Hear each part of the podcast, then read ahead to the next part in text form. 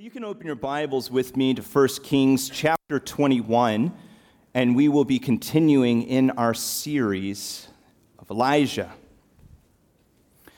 As you're turning there, I believe it was sixth grade when I was able to dissect a worm at school. The smell of formaldehyde, of course, was effusive in the room, and after those worms had sat in that jar of formaldehyde for some time, they were both shriveled and bloated at the same time. I remember you touched them and they were rubbery. A girl in the back of the class shrieked when she heard that we were going to have to cut these things open. Now, for my part, it was quite a different experience. I thought this was the best day of school that we had had yet. Now, the purpose of dissection is to discover the internal parts to better understand how something works. How does the blood get pumped through the body and circulate to the extremities? What keeps the form of the body upright? What moves us? And of course, it's through the process of dissection that we discovered the circulatory system, the digestive tract many of the things that then went over into another field called anatomy, which is where we organize and categorize these things. Here's what I love about science it's objective, it's clinical. It gives deeper insights for practical application, which then we can use in things such as medicine. Now, for a moment, I, I want to ask you to become objective and clinical with a, a subject that tends to be anything but objective for us. And I'm talking this morning about the subject of injustice. You see, there's nothing out there that quite ignites the passion of people than the idea of injustice, the idea of the corruption of power or malpractice or any other of these evil things that take place in the world. And when it comes to contexts like this, as we open up the Bible and we look at scriptures and we talk about God, there is also the tendency to ask the question why does God allow these things to happen? Why God? So, for a moment, as we look at 1 Kings 21, let's set some of those things aside. Let's look at the anatomy of injustice. Why does it happen? What does it normally consist of? And then what does the Bible have to say theologically concerning these things? So we're going to walk into a crime scene like detectives. We're going to examine the evidence, be objective, so that we can get at the truth. So I want to pick up 1 Kings chapter 21, and we're looking at the first 16 verses. The text says this Now, Naboth the Jezreelite had a vineyard in Jezreel beside the palace of Ahab, king of Samaria. And after this, Ahab said to Naboth, Give me your vineyard that I may have it for a vegetable garden, because it's near my house, and I will give you a better vineyard for it, or if it seems good to you, I will give you its value in money. But Naboth said to Ahab, The Lord forbid that I should give you the inheritance of my fathers. And Ahab went into his house, vexed and sullen because of what Naboth the Jezreelite had said to him, for he said, I will not give you the inheritance of my fathers. And he lay down on his bed and turned away his face and would eat no food. But Jezebel, his wife, came to him and said to him, Why is your spirit so vexed that you eat no food? And he said to her, Because I spoke to Naboth the Jezreelite and said to him, Give me your vineyard for money, or else, if it please you, I will give you another vineyard for it. And he answered me, Can you believe it? I will not give you the vineyard. And Jezebel, his wife, said to him, Do you now govern Israel? Arise and eat bread, and let your heart be cheerful. I will give you the vineyard of Naboth the Jezreelite. So she wrote letters in Ahab's name and sealed them with his seal. And she, she sent the letters to the elders and the leaders who lived with Naboth in his city. And she wrote in the letters, Proclaim a fast and set Naboth at the head of the people. And set two worthless men opposite him. And let them bring a charge against him, saying, You have cursed God and the king. Then take him out and stone him to death. And the men of the city, the elders, the leaders who lived in his city, did as Jezebel had sent word to them, as it was written in the letters that she had sent to them. They proclaimed a fast and set Naboth at the head of the people, and the two worthless men came in and, and sat opposite him. And the worthless men brought a charge against Naboth in the presence of the people, saying, Naboth cursed God and the king. So they took him outside the city and stoned him to death with stones. Then they sent to Jezebel, saying, Naboth has been stoned, he's dead. As soon as Jezebel heard that Naboth had been stoned and was dead, Jezebel said to Ahab, Arise, take possession of the vineyard of Naboth the Jezreelite, which he refused to give you for money. For Naboth is not alive, but dead. And as soon as Ahab heard that Naboth was dead, Ahab arose to go down to the vineyard of Naboth the Jezreelite to take possession of it.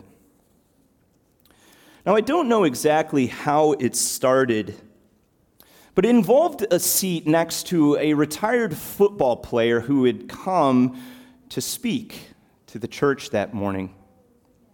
So, in the church where I grew up, an event was canceled it, it began with a shoving match, and then two men started punching one another. The events that followed, of course, the police got involved. There were court dates that were set, and there was irreparable damage that occurred between two families within the church.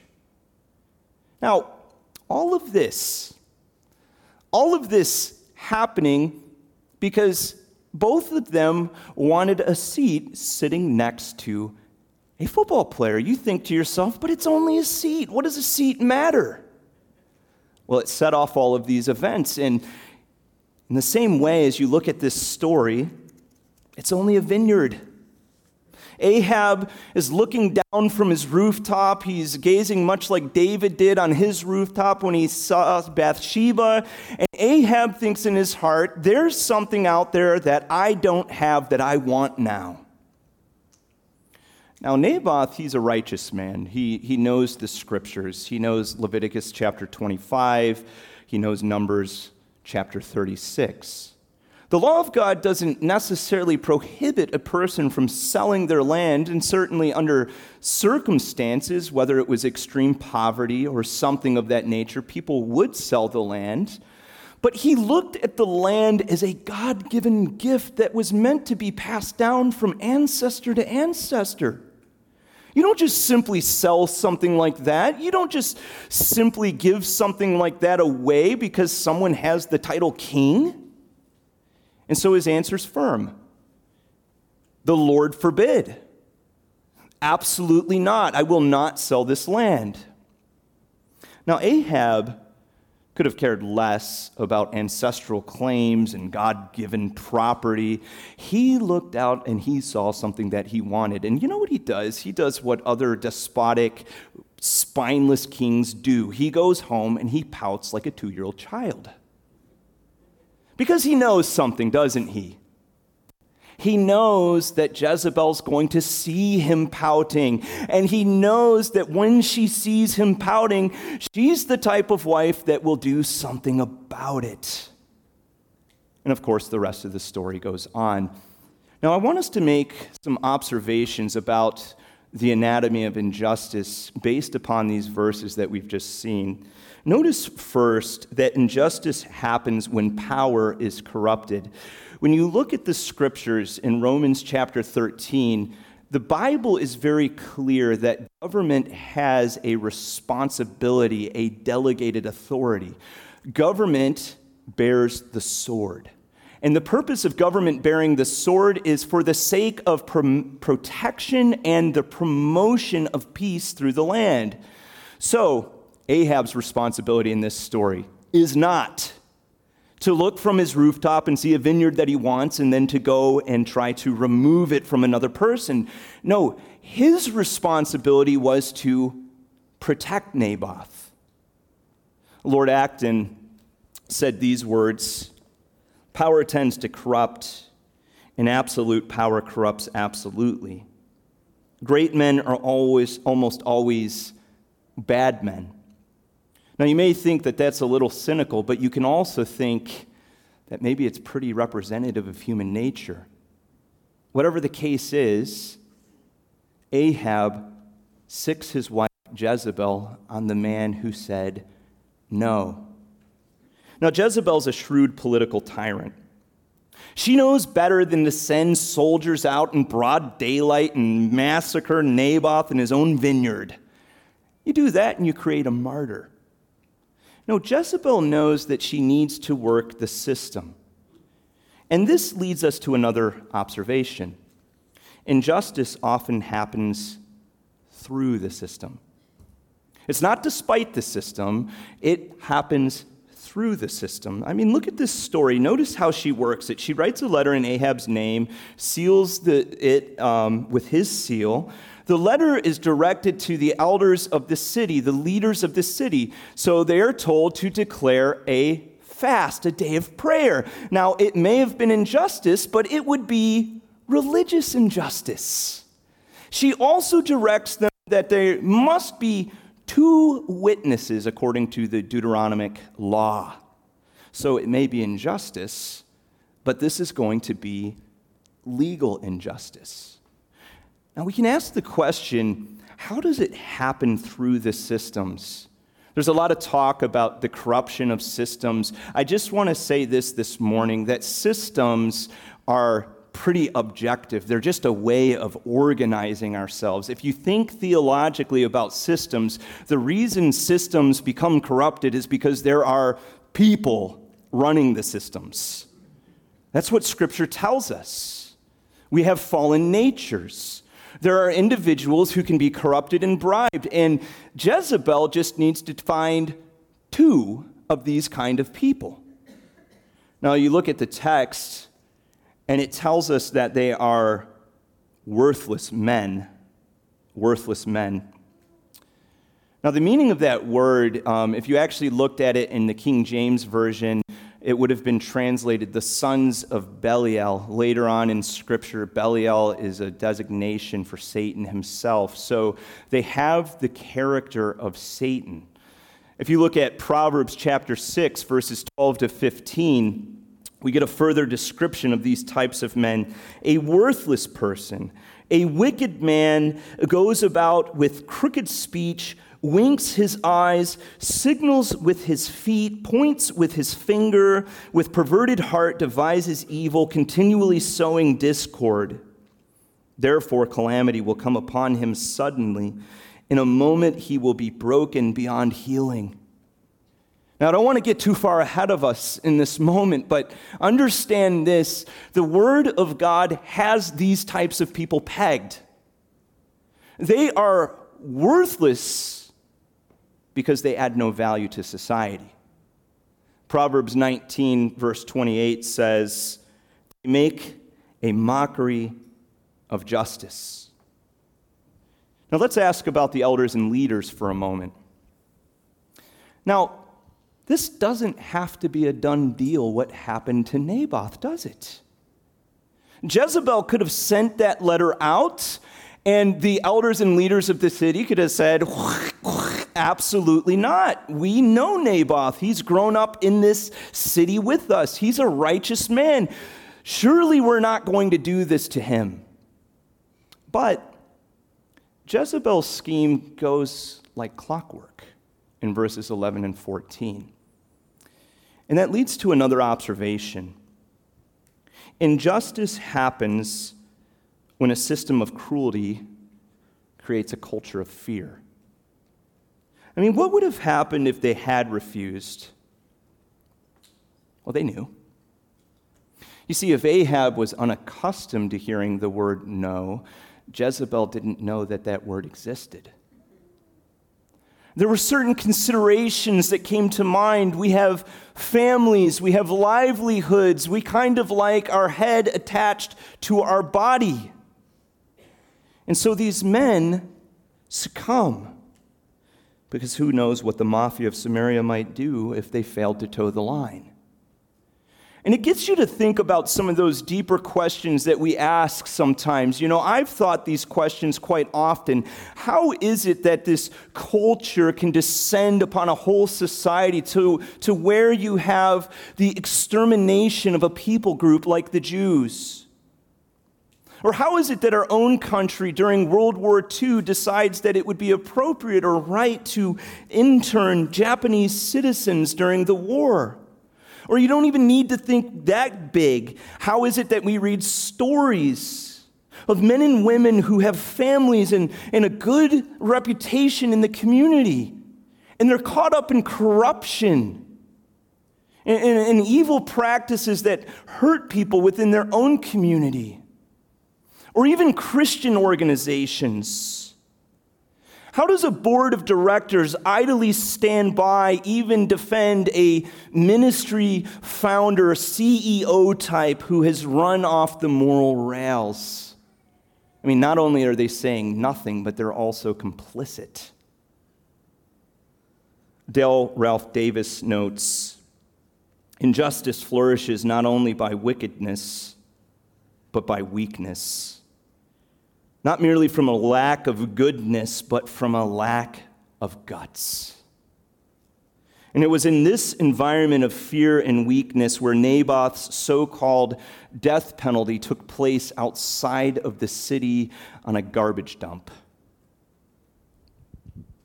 His motionless form his pulverized mass of meat and bone was a silent testimony that this is what happens to anyone who says no to the government.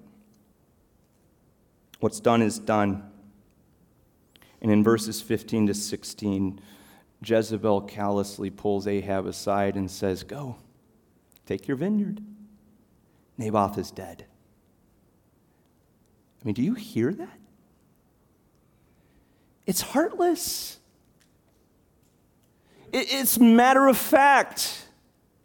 And that's because injustice happens when people are no longer seen as people. They're pawns. Uh, they're objects to be manipulated to serve my purposes, my interests, my means. And if, and if you say no, of course, well, you can be dealt with like a pesky mosquito. You don't manage or negotiate with mosquitoes, you squash them. Let's look at this from a different angle now we need to start thinking theologically. That, that is a cold, just secular look at injustice in the world. But now we need to start thinking about it theologically. Again, I, I raised that big question why does God allow these types of things to happen in the world? But before we get to that question, because I think sometimes we can get a little. Um, kind of stuck in our mind on that question. We have our list of questions and we can't get off of those. I want you to ask a different question for a minute. What would happen if God didn't exist? What would the world look like? What kind of justice would we have? And I want to tell you this the godless version doesn't inspire any hope in me. You see, the godless version of this story ends at verse 16. It's over. The mosquito has been squashed, corruption and wickedness, when there will be no satisfaction. But here's the thing about 1 Kings 21 there's a verse 17. The story keeps going on. The next part of the story gives us a basic framework of the theology of justice in the Bible. And we come to understand that there will be no justice unless God is placed into the equation. So let's pick up the story and take a look. Pick up at verse 17. Then the word of the Lord came to Elijah the Tishbite, saying, Arise Go down to meet Ahab, king of Israel, who is in Samaria. Behold, he is in the vineyard of Naboth, where he has gone to take possession. And you shall say to him, Thus says the Lord, Have you killed and also taken possession? And you shall say to him, Thus says the Lord, In the place where dogs licked up the blood of Naboth, shall dogs lick your own blood. Ahab said to Elijah, Have you found me, O my enemy? He answered, I have found you because you have sold yourself to do what is evil in the sight of the Lord. Behold, I will bring disaster upon you. I will utterly burn you up and will cut off from Ahab every male, bond or free, in Israel. And I will make your house like the house of Jeroboam, the son of Nebat, and like the house of Baasha, the son of Ahijah, for the anger to which you have provoked me, and because you have made Israel to sin. And of Jezebel, the Lord also said, The dogs shall eat Jezebel within the walls of Jezreel. Anyone belonging to Ahab who dies in the city, the dogs shall eat, and anyone of his who dies in the open country, the birds of the heavens shall eat. So here's what happens now we add God into the picture. We start seeing what can, could be and should be when God is involved in the dynamic. Notice first that justice will happen because God always sees. Now, this point is implied in the text, this is implicit in the text. Jezebel and Ahab have committed the perfect crime. All the leaders, the elders of the city are involved in it, so there's not going to be any bombshell stories. There won't be any administration leaks in fact, as you look at the story, it's pretty clear that not even Elijah is aware of this. But here's the thing God sees. God always sees. And so in verse 20, Ahab says, Have you found me? Well, of course he has. You see, this truth is meant both to provide comfort and to also cause dread in the heart of humanity. It causes dread in the heart of the abuser. There is nothing that takes place in the darkness, the Bible says, that will remain in the darkness. Hebrews 4:13 says this, no creature is hidden from his sight, but all are naked and exposed to the eyes of him to whom we must be, give an account. So there's not one single act of violence that takes place in the world that God does not see. But on the other hand, it's also meant to bring comfort comfort to the abused. You can take comfort in passages like Psalm 10:14 which says, "But you, God, see the trouble of the afflicted. You consider their grief and take it in hand." The victims commit themselves to you. You are the helper of the fatherless. He sees everything. But Scripture tells us that He takes it a step further. Not only does He see what happens, but we also come to realize that justice will happen because God will see to it. He will ensure that justice will happen.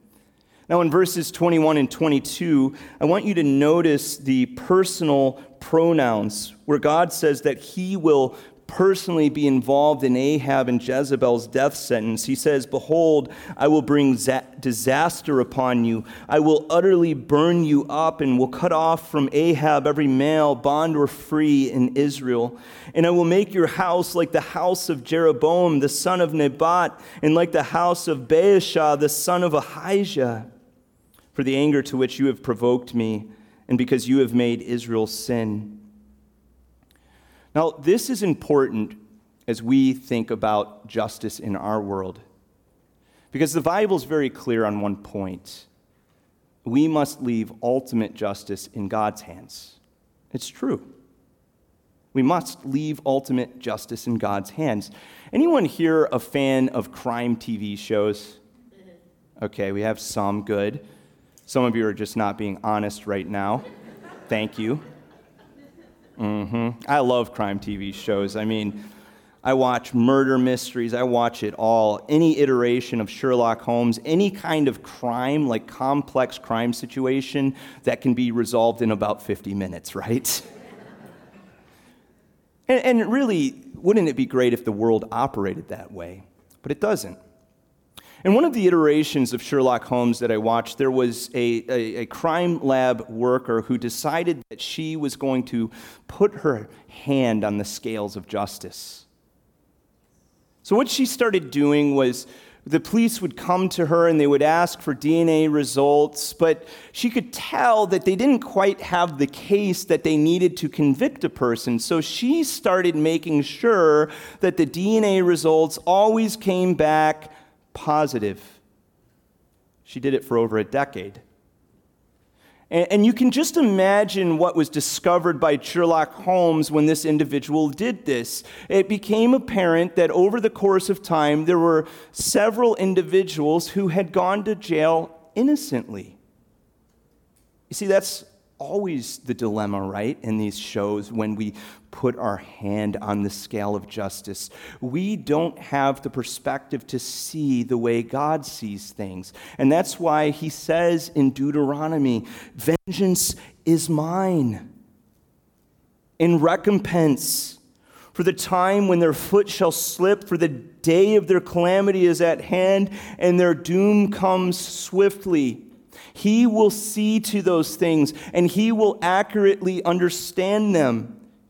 You know, one of the reasons we need to entrust God with vengeance and justice is because he can see beyond the realm of evidence. In, in criminal investigations, one of the ways that detectives build their case is they discern motive.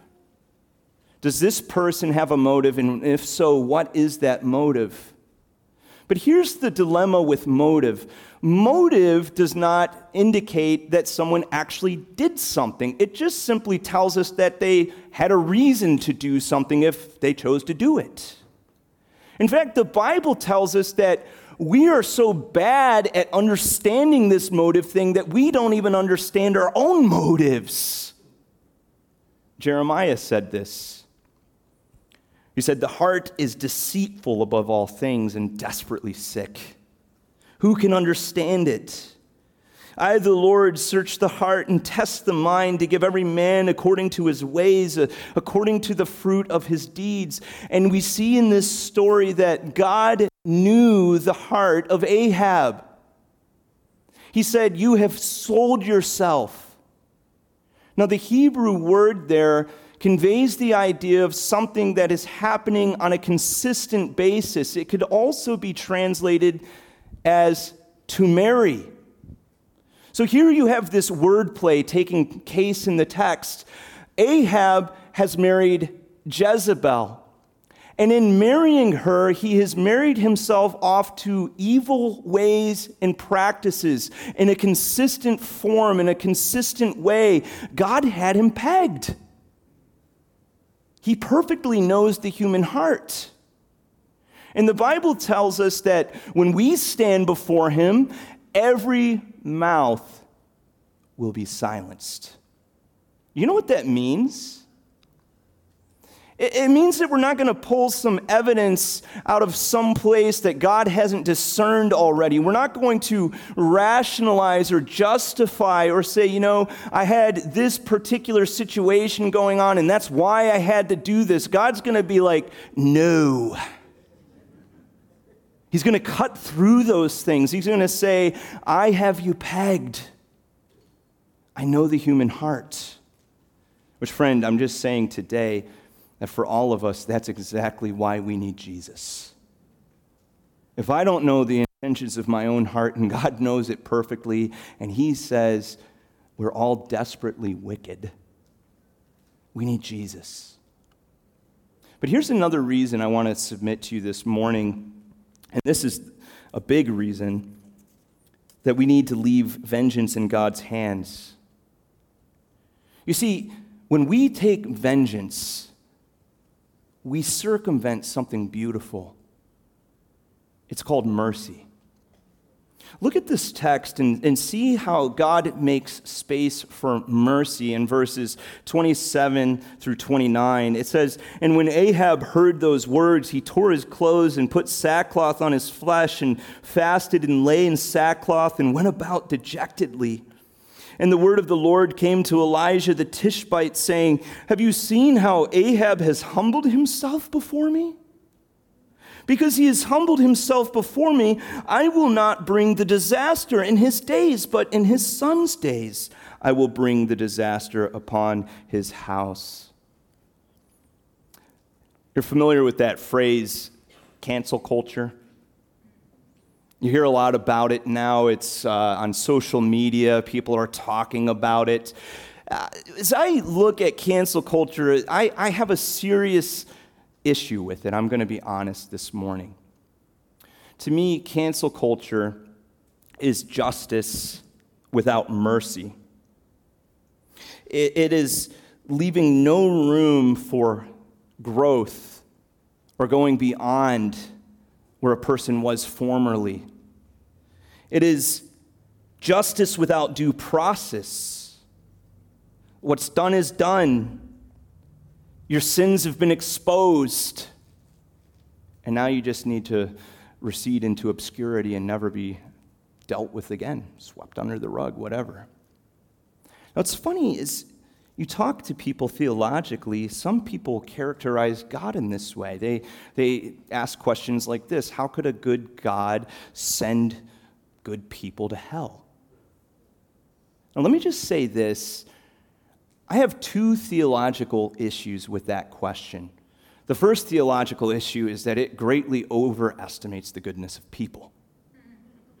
The second theological issue is it greatly underestimates the amount of mercy that God has been giving people all through their lives. Uh, every moment of every day, every breath that we take, we've been walking upon this road called mercy. Until, of course, we turn our hearts and our lives over to Jesus, and then we get to start walking on the road called grace. Look at this story. Despite everything that Ahab has done in this story, or, God in this story looks with joy at the response of Ahab when he puts on the sackcloth. Look at verse 29 again. Look at his words. Have you seen how Ahab has humbled himself before me? Because he has humbled himself before me, I will not bring disaster in this day. Cancel culture delights in exposing and condemning. They may not be able to send someone to hell, but they want to make their life a living hell. But God, He delights in humble repentance.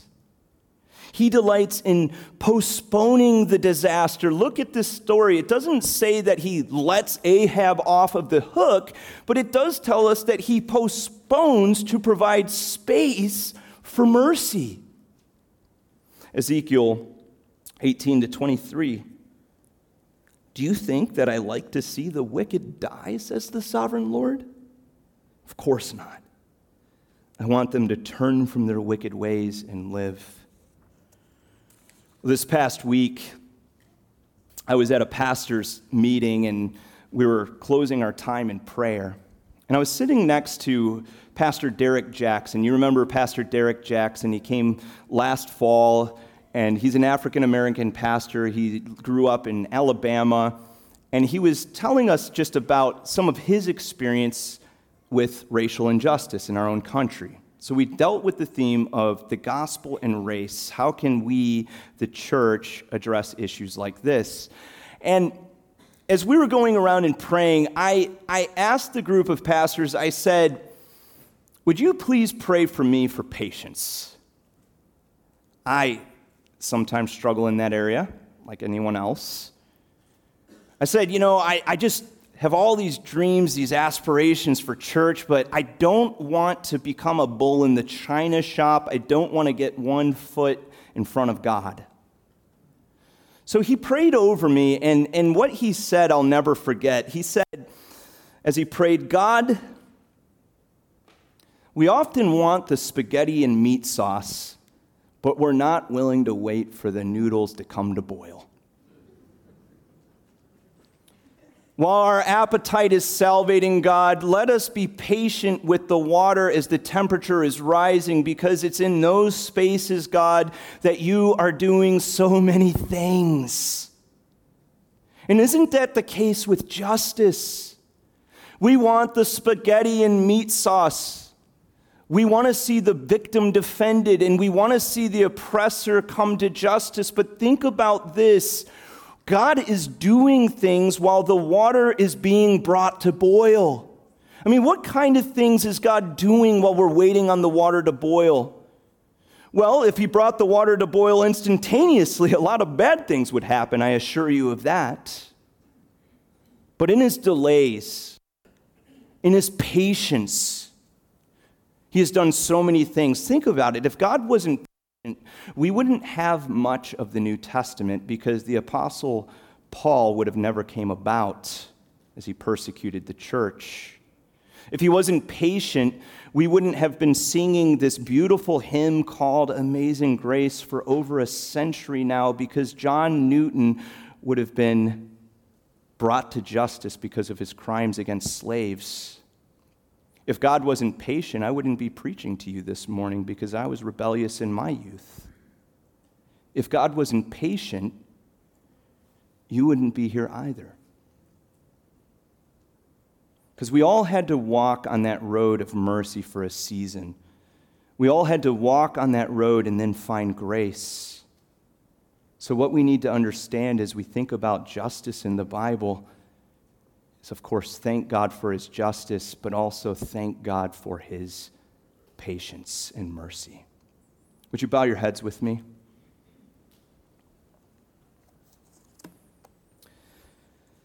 God, I want to thank you this morning for your delays. The delay is your season of mercy. It's the opportunity for Ahab to put on sackcloth it's the time for Paul to be blinded on the road of Damascus and say, Who are you, Lord?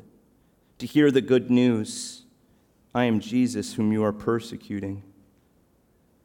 Lord, we are all only ever here because of your patient mercy.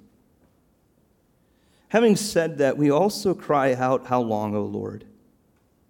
How long for the day when every wrong shall be made right, when there are no more victims, when justice shall come? I pray a special prayer this morning that you will give us eyes to see those who are in need of justice. Let us not callously overlook the plight of the downtrodden, the victim, the abused. Help us to be a church who comes alongside of them and loves them and cares for them. Lord, we know ultimately that the greatest act of injustice that ever occurred was the Son of God on the cross. He died in our place. He laid down his life for our sins. He who knew no sin became sin for us. And so it's in light of that, Lord, that we say thank you for your mercy. Thank you for your grace. Amen.